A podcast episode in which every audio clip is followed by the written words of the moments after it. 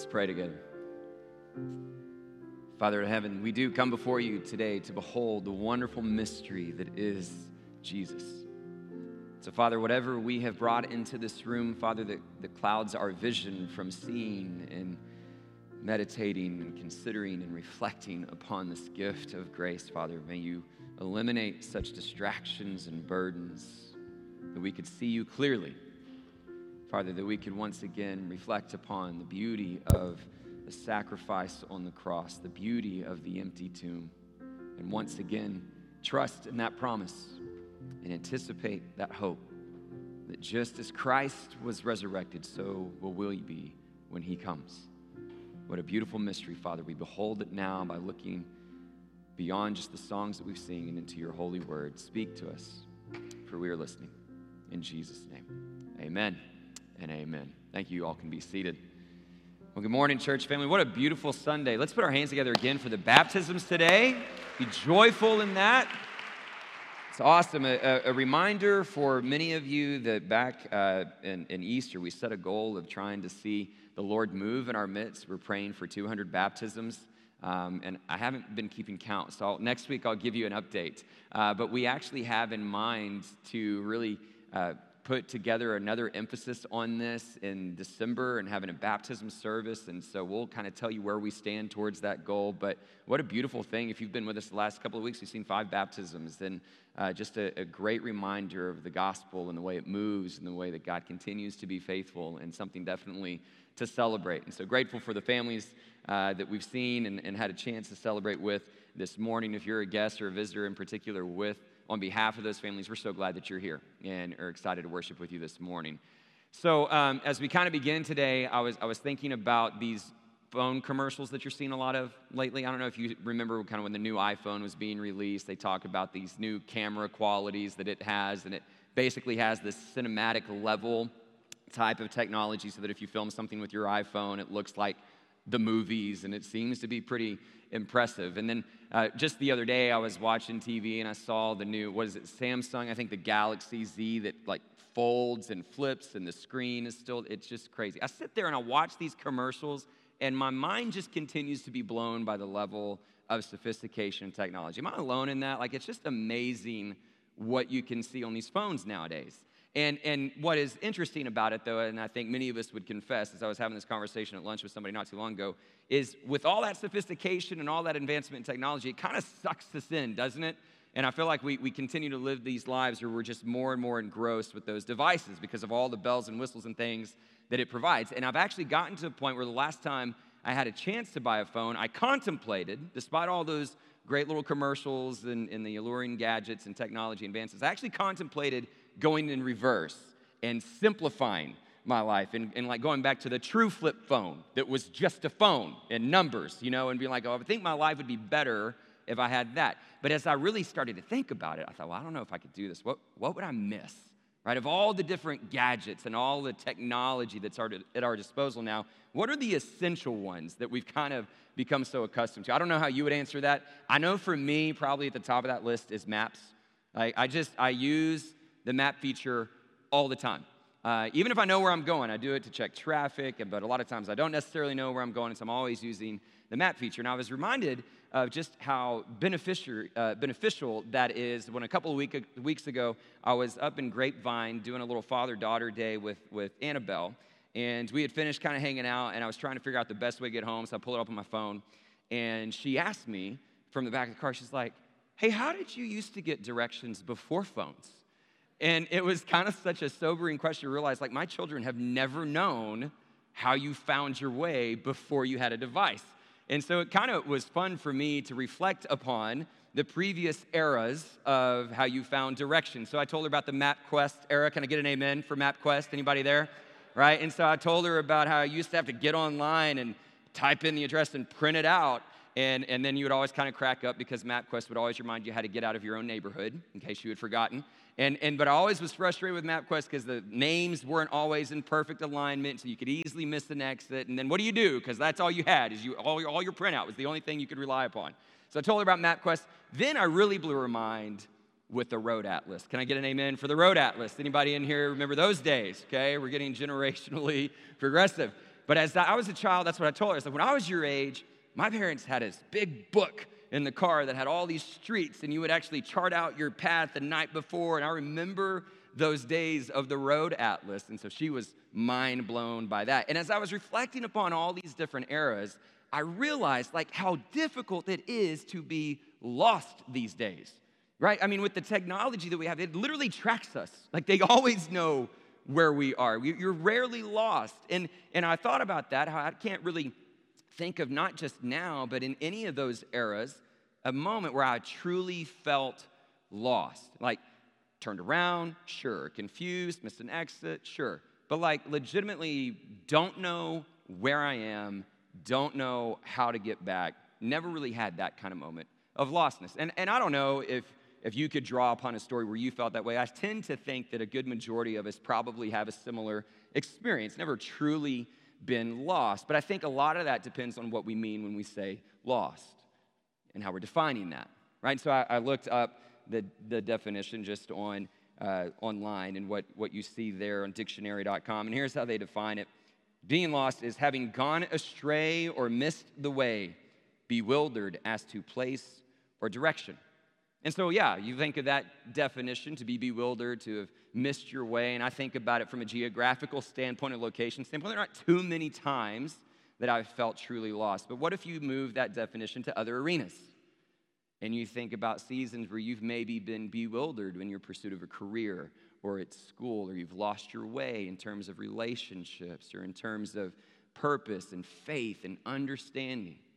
All of a sudden, you start thinking about other arenas, and it's very easy for, I think, many of us to go, Oh, yeah, I've experienced that. I know that sort of lostness. And, and so that's really kind of the fundamental question that I want you to be reflecting on not even really just this week, but this week and next, is what does it mean to be lost? Not just geographically, but in all those different arenas. Would you consider yourself to maybe be in a season of lostness? And what does that look like? And in what capacity? And not just the question of what does it mean to be lost, but the equally important question what does it mean to be found? And that's really what we want to try to dive into today. So grab your Bibles, turn to Luke chapter 15. You saw from the children's message where we're headed. We're really entering into two weeks' worth that are going to drive home this theme of lostness. Uh, you get to Luke chapter 15 and you find a series of parables that rival in terms of familiarity the Good Samaritan. I told you all several weeks ago about just how well known the parable of the Good Samaritan is, and obviously the parable of the lost sheep, the lost coin, and the prodigal son probably rival it in terms of how familiar it is to the everyday person. And so we're about to go through these well known parables. Today we'll look at the lost sheep and the lost coin. And then next week we'll, we will start off Missions Month by looking at the prodigal son, all in Luke chapter 15. So let's just read it. Let's remind ourselves of this parable that Jesus teaches. We're going to be in uh, chapter 15, starting in verse 1. It says, Now the tax collectors and sinners were all gathering around to hear Jesus. But the Pharisees and the teachers of the law muttered, this man welcomes sinners and eats with them. And so then Jesus told them this parable Suppose one of you has a hundred sheep and loses one of them. Doesn't he leave the 99 in the open country and go after the lost sheep until he finds it? And when he finds it, he joyfully puts it on his shoulders and goes home. Then he calls his friends and neighbors together and says, Rejoice with me, I found my lost sheep. I tell you that in the same way, there will be more rejoicing in heaven over one sinner who repents than over 99 righteous persons who do not need to repent. Or suppose a woman has 10 silver coins and loses one. Doesn't she light a lamp, sweep the house, and search carefully until she finds it? And when she finds it, she calls her friends and neighbors together and says, Rejoice with me, I have found my lost coin. In the same way, I tell you, there is rejoicing in the presence of the angels of God over one sinner who repents. Okay, there's your parable of the lost sheep and the lost coin. And here's the thing about these two parables they are two of the most straightforward parables that you find in the scriptures right? They, they pretty much mean what you think they mean. Uh, there's not a whole lot of uh, expositional research where you discover some truth and go, oh my gosh, I had no idea this word meant this or this historical. Con-. It just kind of means what it means. And so, what I want to do is, is kind of briefly cover just the basic understanding of it and then seek to apply it to our context, or at least to our, our way of thinking, a lot of times through this lens of faith. And so, so kind of set it up, let's at least pay attention to the context and what prompts the teaching of this parable. Once again, it's the muttering of the Pharisees. Pharisees and teachers of the law, they seem to be a constant uh, player in the telling of these parables. They tend to always be one of the instigators that causes Jesus to share and teach in, these, in this capacity. And so here you have a Pharisee and a teacher of the law. They're sitting there. Jesus got sinners and tax collectors gathering around him, and they are muttering to one another. And I want you to understand that that word doesn't just mean they're whispering, right? They are frustrated. It means to grumble, to complain, right? So they are not pleased with what's taking place. And so when you think about what it is that is causing that, that frustration from their point of view, what they say to each other is, he is this is a man who welcomes sinners and eats with them. And so what is frustrating them is this idea of welcoming these sinners and tax collectors. And so that word welcome simply just means to receive someone, to accept their presence with friendliness.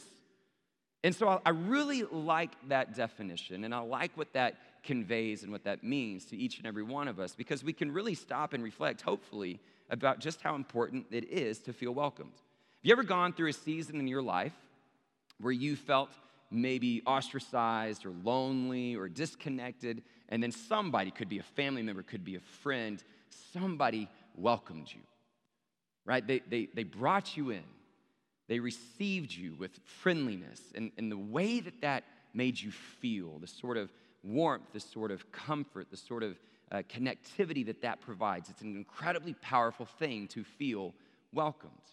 And so we, we've hopefully been recipients of that gesture. And so oftentimes we also need to be reminded that we need to be those that are going to be welcoming towards others. And I think this is the one that perhaps we struggle with a little bit more. Right? I think for us, a lot of times our understanding of welcoming doesn't necessarily go as so far as what we're seeing with Jesus here. And let me explain that. Right? So, so what we have a tendency to do is when we think about actually building community or engaging with other people, we tend to kind of create or cultivate a group. Right? And for a variety of different reasons, family, friends, and we associate with a certain group because of our shared experiences, because of our upbringing, because of our geography, because of our income level, because of our race, because of our gender, because of our age, right? We have all these different ways that we define and associate ourselves, but it is more or less somewhat of a restricted list, which means there's a whole other list of people that we don't necessarily spend time with. And what I mean is that this list that we create, these are the people that we're gonna have in our homes, that we're gonna spend time with, right? We're gonna actually be in, in community with one another. But there's this other segment over here that doesn't receive that same sort of treatment. And so what we tend to do is knowing that this is kind of our natural tendency is we equate welcoming to a mindset. When we've all of a sudden or encountered a question of, well, are you welcoming of other people outside of your group? We might instinctively say, well, sure. Because in my mind, if I ever saw somebody from that group, I would be polite. I would be friendly. I don't have any ill feelings towards other people. And so, therefore, I am welcoming because of my mindset. What Jesus shows us here is that to be welcoming is not a mindset, it's an action. He's eating with them. Right? So, so what this is about is going to the level of saying, I'm not going to just have a, an agreeable or polite mindset to people, but who am I inviting to my dinner table? Jesus is seeking them out right? And it was that sort of intimacy, that sort of association that had caused this consternation amongst the Pharisee and the teacher of the law.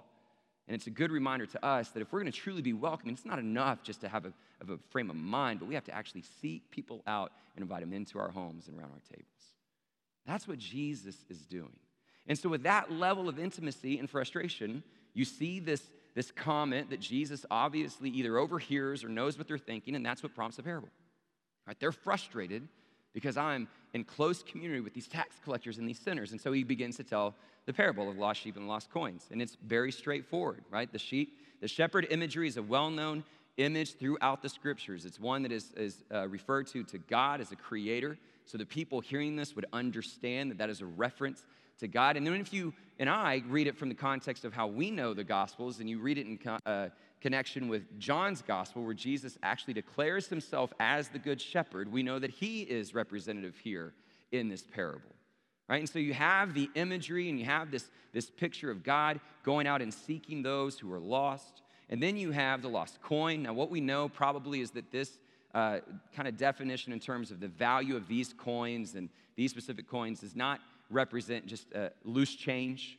This was probably like her savings. And so to lose a tenth of her savings was a big deal, hence the urgency with which she begins to search. This isn't the, the equation of like you and I dropping a quarter and it goes underneath the couch and we're like, ah, I'll get it later. This is, this is a significant loss. And so she searches urgently. Now, what you see in both stories is that once the item that was lost is found, there is rejoicing. And then Jesus connects that level of rejoicing with this message of repentance, and that's it. So there you go. That's all I got. Y'all good to go? Should we call it there? It's simple, straightforward. Some of you all are like, is he really about to let us out early? no. Come on, you know me better than that. But that really is it. Like, that's the message. Very simple. And so as I was reflecting and reading upon it, I thought, okay, well, what, what do we do with it? How do we apply that? And the question that kept being laid upon my heart as I was reflecting on this is do we really understand what it means to be lost? I mean, that's the essence of it. Something was lost, someone was lost. Now they're going to be found. So, what does that mean? Right, a lot of times we can create this Christianese, this, this terminology within the church, but do we ever stop and actually reflect upon it? And so, what I think has happened is a lot of times when we use this terminology of someone being lost and found, we, we have a tendency to be somewhat reductionistic with what that means. And, and we kind of limit that picture to, to this moment of my life before Christ, right? That that was the season, that was the, the marker, the duration in which I was lost. And then I heard the gospel, I prayed a prayer, I walked down an aisle, I got baptized, whatever, whatever our journey was, and everything after that meant I have been found in Christ. Now, listen, all of that's true. All of that is absolutely an appropriate explanation of or understanding of lostness. My, my suggestion to you this morning is it's too reductionistic. Because what it, apply, what it implies is that after I have this moment of, of acknowledging Jesus is Lord, that I somehow never wander. And I think most of us who have lived life for any extended amount of time following Jesus recognize the propensity of our hearts to wander, to stray from the fold, and to venture off and to be lost. And so it's all of it. And so I wonder how you would answer that question. Some of you in here, you, you may be in the season where you're thinking, I don't know that I could ever really say I've trusted Jesus as Lord. Some of us have maybe made that decision, but we, we might be in a season where we are truly feeling ourselves wander. And that's really what I want us to explore is how do we know what that looks like? And not just how do we know what it looks like, but what causes it? What are the things that either prevent us from seeing Jesus as Lord or the things that begin to lead us towards wandering? And so I just want to review a few of those things so that we can be mindful of them. And as I review these things today, I want you just to be listening. Is this me? Is this something I can identify with? Because the minute that we can recognize the, the susceptibility that we have towards becoming lost, the more we can really begin to appreciate this parable that Jesus is teaching. So I was reading an article in, on a site that was called Zondervan Academic, and it was really a book review uh, by an author whose name was Sam Chan, who talks about a lot of these different things. And so I'm, I'm using a little bit of his list that I saw uh, in this research, as well as a few other observations for myself. But here are some of the things that are highlighted in terms of what are those things that, that create that distance, that lostness, so to speak, from Jesus. And the first thing is really just the unbelievable nature of the gospel, right? By that I mean like miracles. I mean, if you really break it down, we're talking about a virgin birth and resurrection from the dead. There are a lot of people that hear that and they think that is hard to believe. I don't see that in everyday life. I haven't seen that in, in my personal experiences. It feels like fantasy, it feels made up, it feels like fairy tale. So, how am I supposed to just suspend all this belief and embrace all these miraculous things? It seems beyond comprehension. And so, for a lot of us, just that nature of the miraculous stories make us go, I don't know if I can really believe this. And I think that's important for us to recognize because when we're talking about lostness here, we're not talking about uh, people that have never heard the gospel. We're not talking about people that have never set foot in church. Let's be very clear. I mean, you can spend your whole life in church and never really believe in Jesus. And so part of that is because I sit here and I hear things in scriptures and we hear these miracles and we go, guys, that real? And part of that tension that we feel when we feel that question is faith.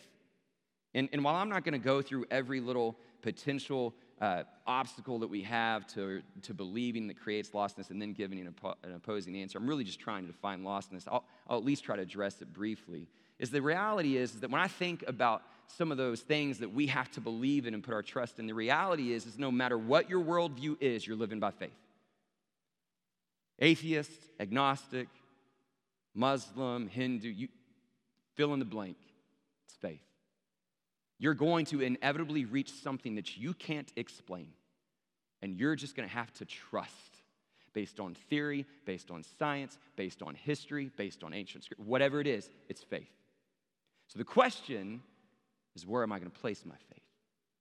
Which of these possible answers and scenarios is worthy of my trust and my commitment? But no doubt, all of us, no matter what worldview, are going to encounter something that's, that we are going to have to say, Can I truly believe this? There's no doubt that that's part of it. And maybe that's some of us this morning. Another one is sometimes we struggle with the concept of sin. Now, this one is, is really interesting from my personal observation, especially in our cultural context today. Let me, let me try to break this down for us today. Part of what has made our understanding of sin so complicated in our current climate is because of subjective truth. Right? We've talked about this on numerous occasions. The, the spirit of the day in the wider culture is you have your truth, I have mine.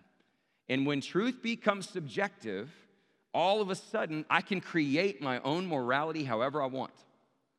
And therefore I can defend my actions in any scenario, in any situation, because it's my truth. And the more that we embrace that sort of thinking, the harder it is to really become aware of our own brokenness. Because I can constantly justify my behavior. And the more I can distance myself from even recognizing brokenness or sinfulness, then the less I'm going to be really aware of it. Now, what's also interesting in our culture, I don't, I don't know if you guys sense this or not, but here's part of what I'm sensing. and There's a little bit of a shift within which how we even view that, that I think this subjective, subjective view of truth is contributing to. Uh, we used to be, because of our Western mindset, a very guilt and innocent view of life, right? You're either guilty or you're innocent, very black or white. So if you broke the rules, then you're guilty. If you didn't, then you're innocent. That typically was our way of thinking, and that really kind of informed our understanding of the gospel, right? You're a sinner, you're guilty.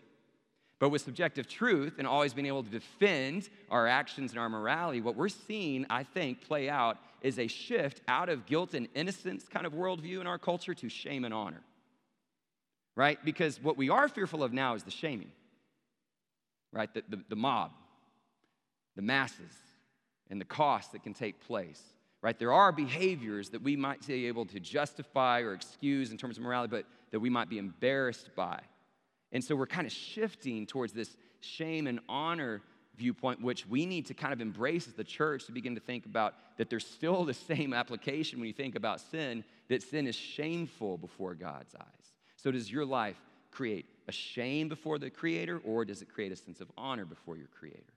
But the point is, is that with that view of subjective truth and the shifting out of guilt and innocence and into shame and honor, I think has created a tremendous disconnect for many of us to truly understand sin.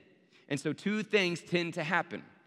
We either completely remove ourselves from it and have a very limited awareness of any level of brokenness within us because we can justify everything. And so, if I don't really have a real sense of my sin and my brokenness, then why do I need a Savior? It's very easy to not even need to consider Jesus or anything religious because I don't need it. But the other thing that happens is the other extreme.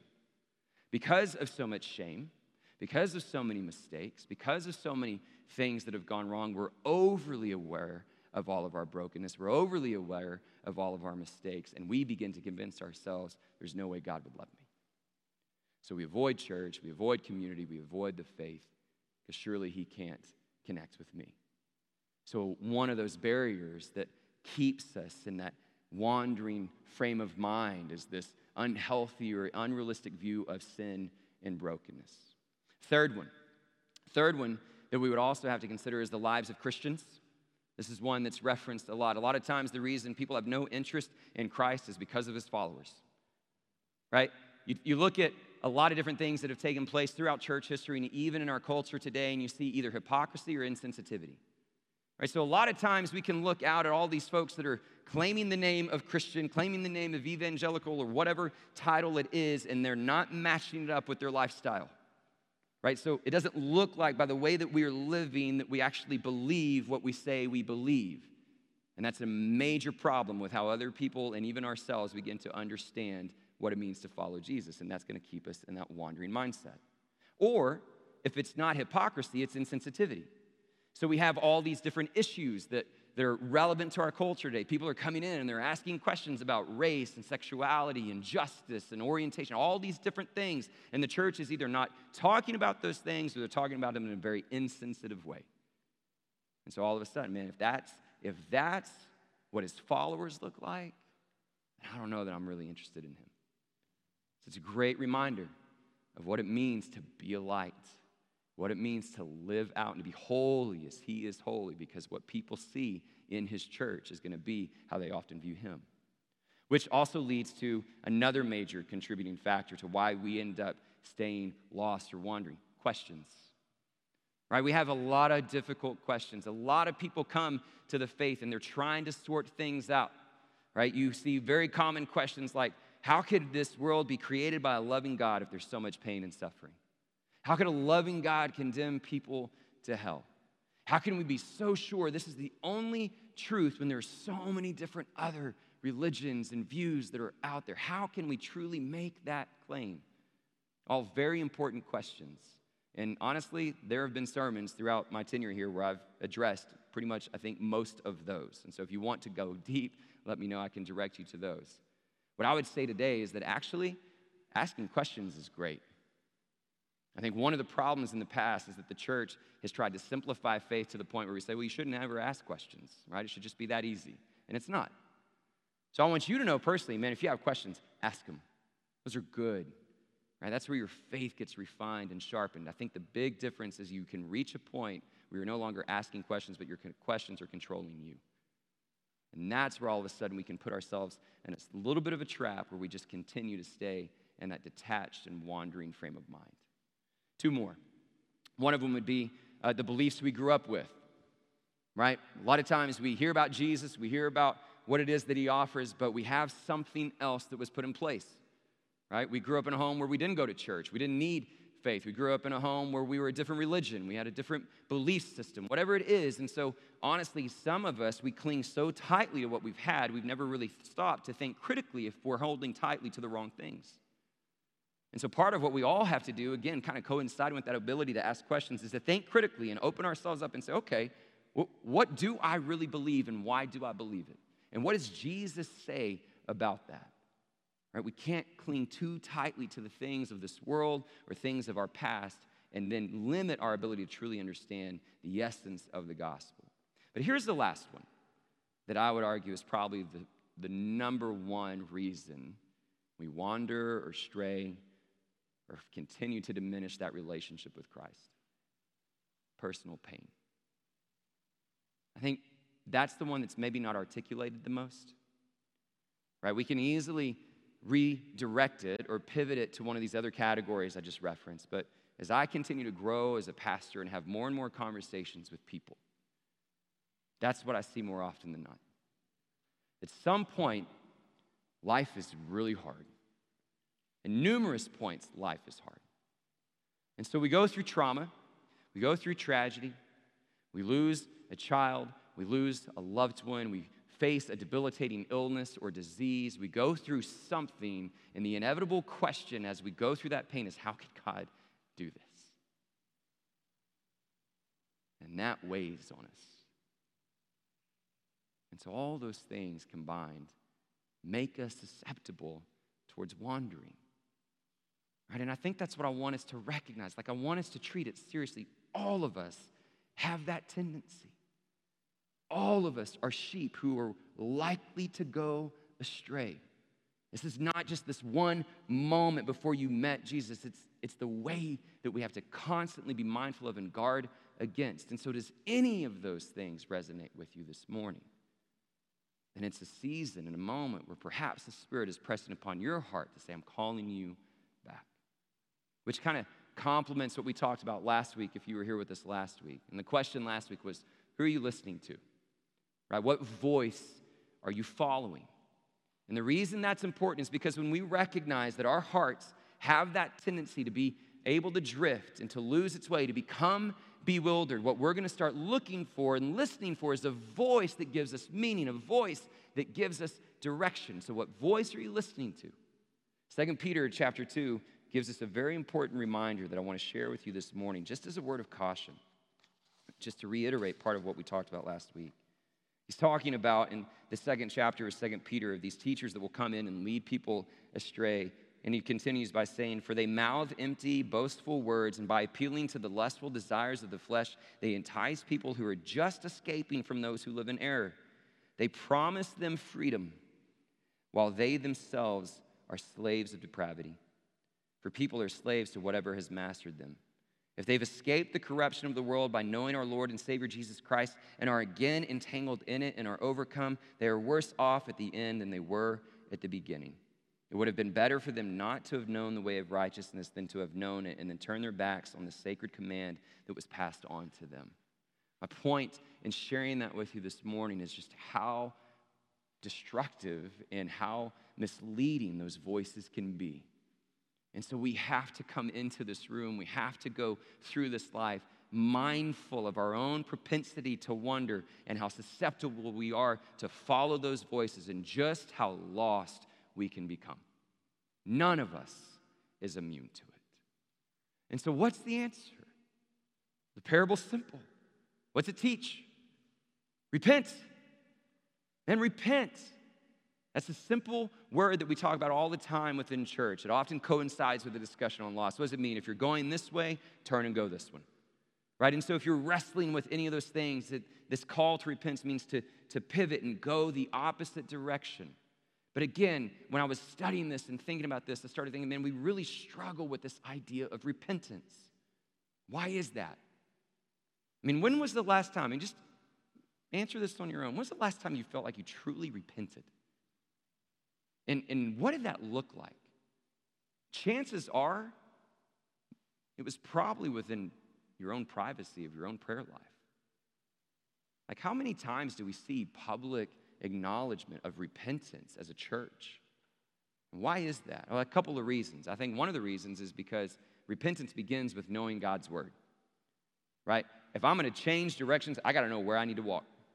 I got to know the path ahead. And if we divorce ourselves from the Word of God, if we limit our chances to really dive into the Word of God, then I don't really know where to turn. I may know to leave the direction I'm going, but I may still just pivot and go a completely another wrong direction. So we have to consume the Word of God to know where we're going, but then we need community. We need accountability. What do we talk about all the time that discipleship looks like? Community, teaching, accountability. We need people in our lives that are going to point us to the Word of God and hold us accountable to live it out. That accountability is so difficult at times, isn't it? Again, it's difficult because we're, we're already living in this culture where there's this subjective truth and it's easy for us to rationalize our behavior. But more often than not, what has happened within the church dynamic is that we really just kind of come here to consume, right? Just to, to more or less kind of be fed for a couple hours a week, to make ourselves feel a little bit better here and there, to maybe see some people and, and have some small talk and all those different things that are good. But how many of us walk into this room with a full awareness of our brokenness, eager to confess because we know we can be changed? How many of us show up that way? How many of us walk into a discipleship group ready to confess and repent and ask people to hold us accountable. My marriage is failing. I'm struggling with lust. I'm struggling with anger. I'm struggling with depression. How many times do we actually come in with that spirit because we know we can change? Man, we're so quick to shield those things and hide those things. And so repentance almost feels like a lost art or a mystery. And we're scared of it. And the reason that's so convicting as we read the stories because when Jesus teaches about it, you know what happens when people repent? You rejoice. That should be one of the most joyful things we see in the church. Right? This moment where somebody that's broken and hurting and struggling with sin comes back to God, and the church should erupt with praise. We should see it all the time and celebrate it and be joyful with it.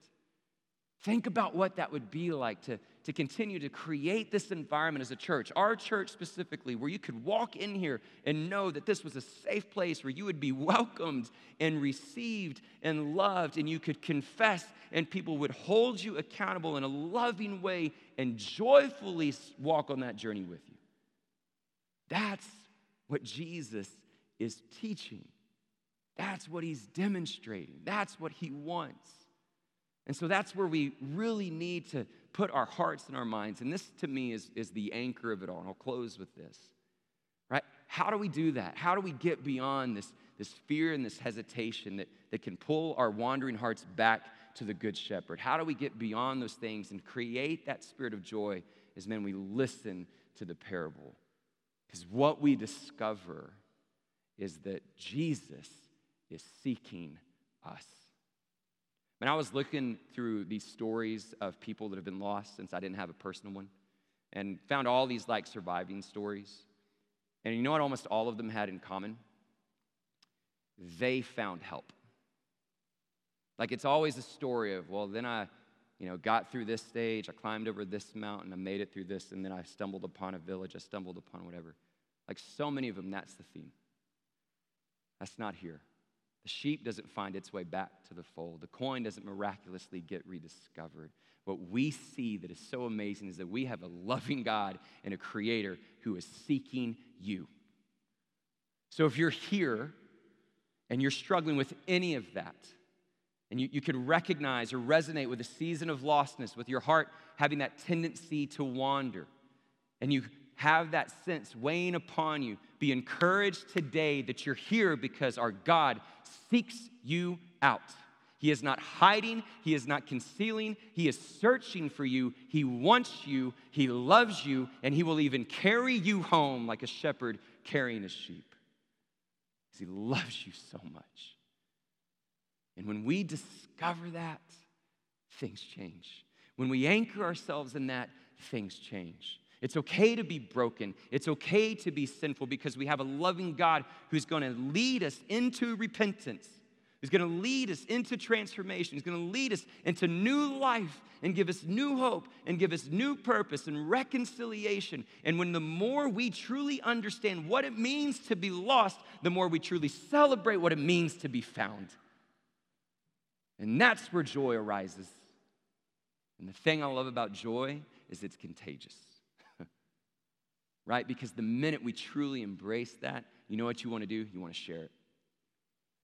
That's when you all of a sudden, when you truly remember what it is to be lost and to be found, all these other folks on your list that maybe you haven't talked to, maybe you haven't reached out to, you want to go and you invite them to your table and you say, Let me tell you about this God who loves you and would seek you and find you the same way he found me. And that's what we're called to do to remember what it means to be lost so that we can celebrate what it means to be found so that we can go and share that joy with one another and the world around us so that collectively with one voice we can once again sing of God's amazing grace and joyfully declare to one another I, I was lost but now I'm found. May we celebrate that together this morning. Let's pray. Father in heaven I pray that if there's anyone here today, God, who has wandered, that once again they would hear you speak to them, Father, that they would feel you calling them home. God, we know as we've declared this morning that our hearts are prone to wander, and so we declare to you, take our hearts and seal it in your courts above. Let us forever be reminded of your amazing grace. Father, if there are those of us that are here today who have wandered for whatever reason, may we once again discover the beauty of repentance and not live in fear and secrecy, being hesitant to confess, being hesitant to try to correct and to go a new way, Father. But may we create a sense of community that celebrates those things, that can confess to one another and celebrate what it means to repent, because we know that it is in that repentance we find the joy of your love. And So help us, Father, to resist that tendency to wander. Answer our questions, heal our wounds, restore us. And in that restoration, may we see once again what it means to be carried by the Good Shepherd back into the fold. May we declare that now and forevermore. In Jesus' name, amen. Amen.